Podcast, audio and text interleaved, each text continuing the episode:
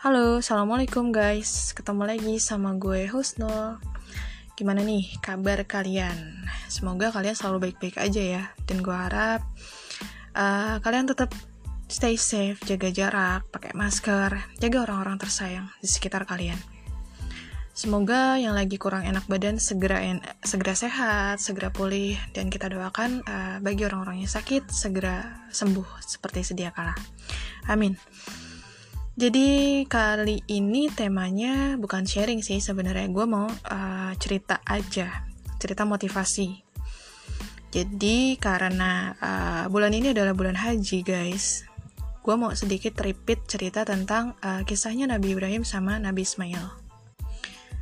Kalau menurut gue, kisah uh, Nabi Ibrahim sama Nabi Ismail adalah kisah cinta paling dalam, paling baper, paling ya pokoknya nggak ada duanya deh sepanjang masa, belum ada yang ngalahin.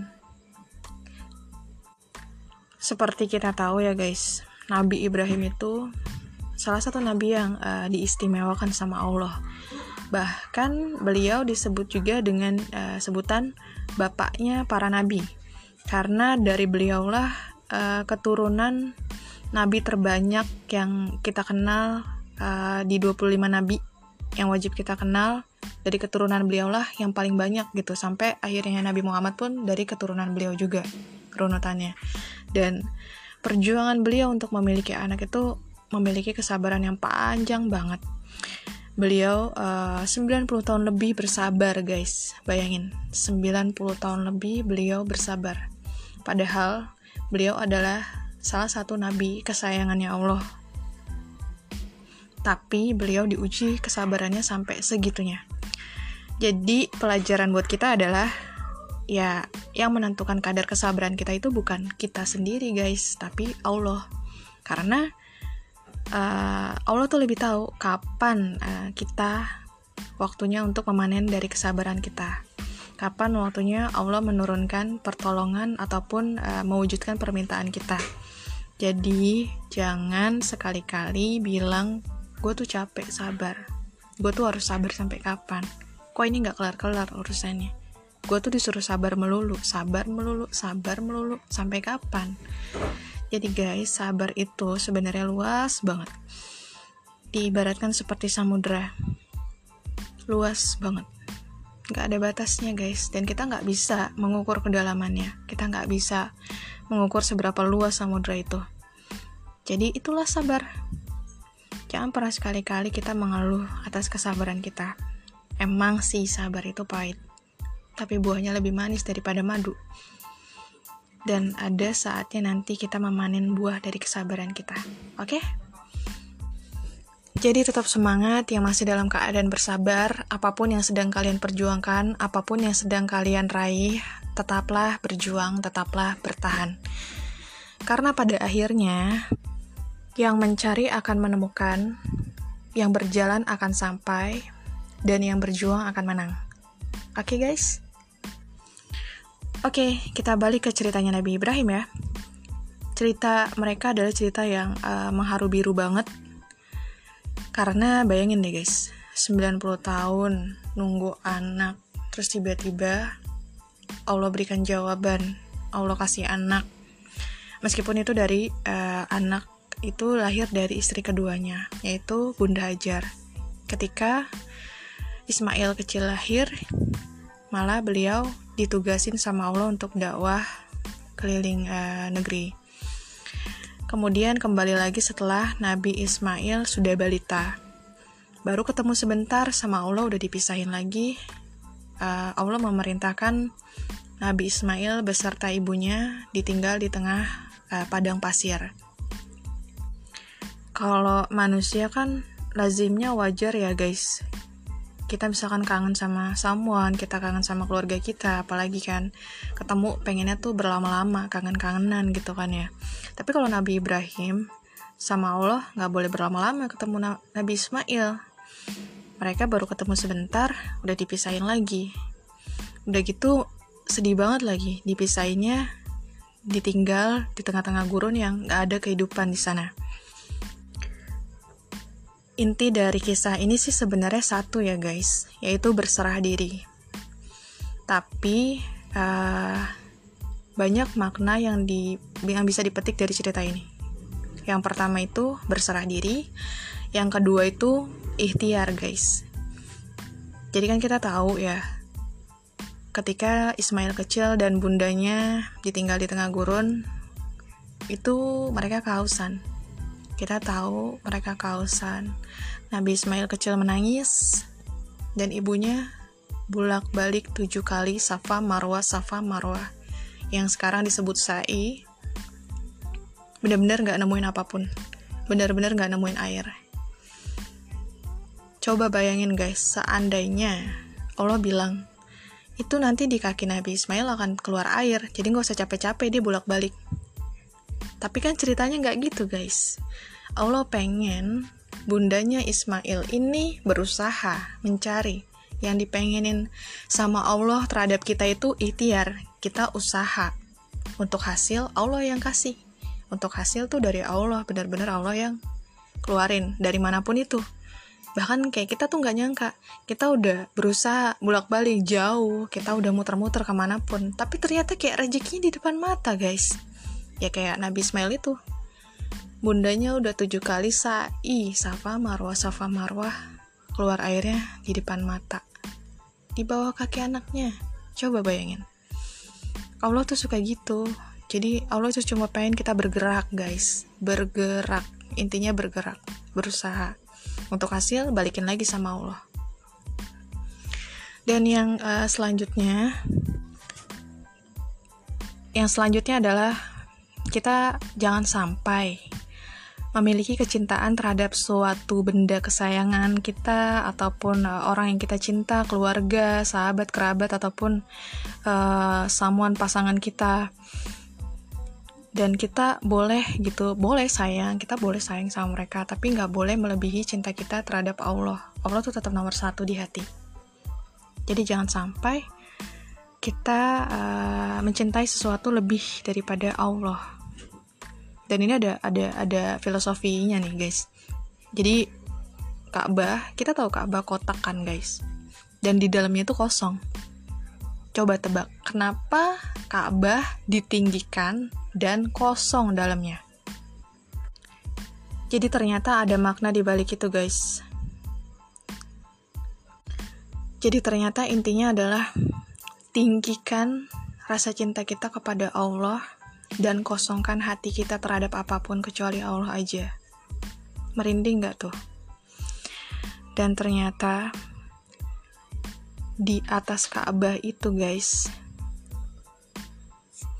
itu adalah uh, bersemayam arsnya Allah, singgasananya Allah.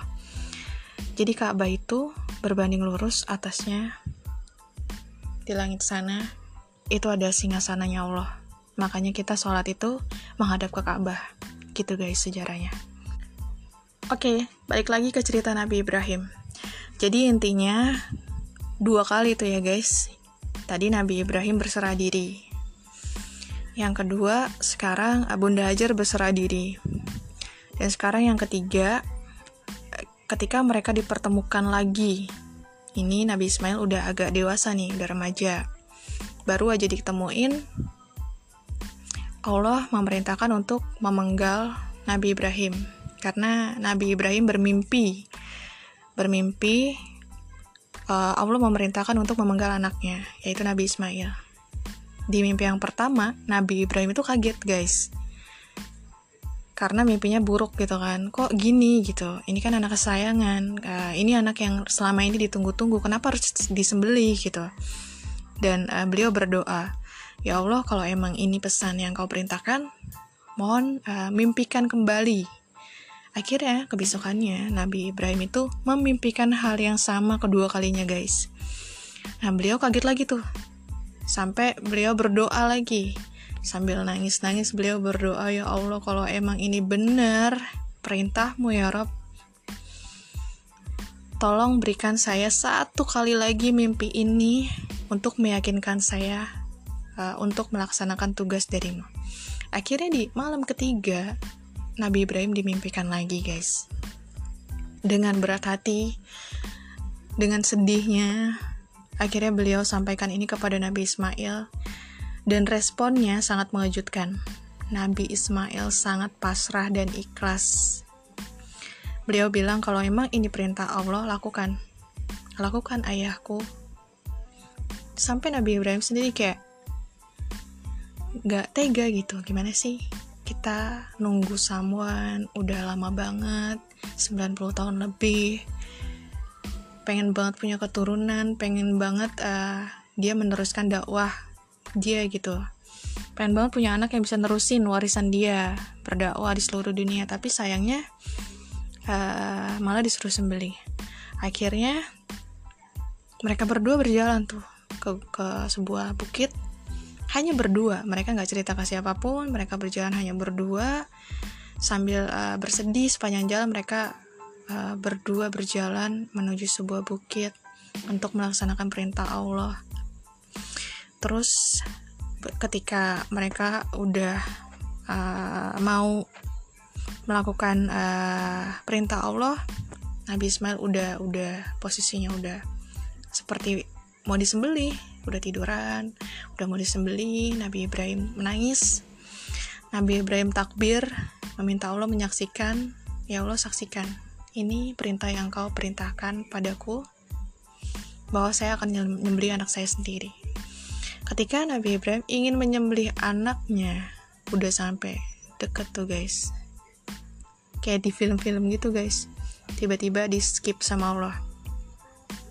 Allah uh, jadi tiba-tiba ada suara dari langit guys. Bukan ini yang aku maksud kata Allah gitu. Yang aku maksud adalah sembelihlah rasa cintamu kepada anakmu karena pada saat itu memang Nabi Ibrahim sangat mencintai anaknya. Jadi guys, intinya kita boleh mencintai apa pun asal jangan melebihi kadar cinta kita terhadap Allah. Dan usahakan kita mencintai sesuatu itu ya karena Allah juga. Jadi kelola rasa dengan baik guys. Jangan sampai kita galau-galau gara-gara hal-hal yang uh, sebenarnya kita nggak miliki gitu. Jadi kan semuanya punya Allah. Kita hanya merasa memiliki padahal kita juga bakal kehilangan diri kita gitu. Nggak cuma orang lain, benda-benda yang kita miliki, kita akan kehilangan diri kita sendiri juga. Diri kita sendiri aja bukan punya diri kita gitu, bukan punya kita seutuhnya. Jadi nggak usah galau-galau kalau yang habis diputusin, baper-baper. Aku tuh nggak bisa hidup tanpa kamu, pret.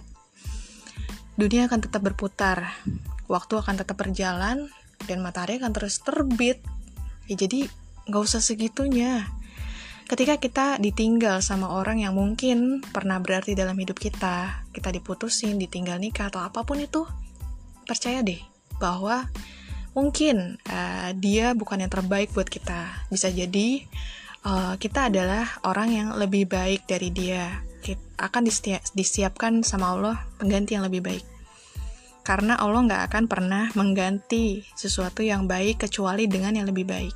Percaya deh guys. Asal kalian ikhlas.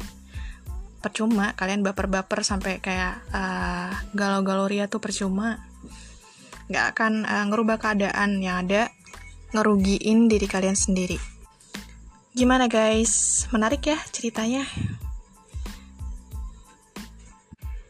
Mungkin itu dulu cerita motivasi yang bisa gue sampaikan kali ini. Semoga kalian terinspirasi, semoga kalian uh, bersemangat untuk menjadi lebih baik lagi, untuk terus bersabar, untuk terus berjuang, untuk terus bertahan. Semoga bermanfaat, kurang lebihnya gue mohon maaf. Gue pamit, sampai ketemu di podcast selanjutnya. Thank you buat yang udah dengerin. Wassalamualaikum warahmatullahi wabarakatuh. Salam aktif dan energik. Dadah bye-bye.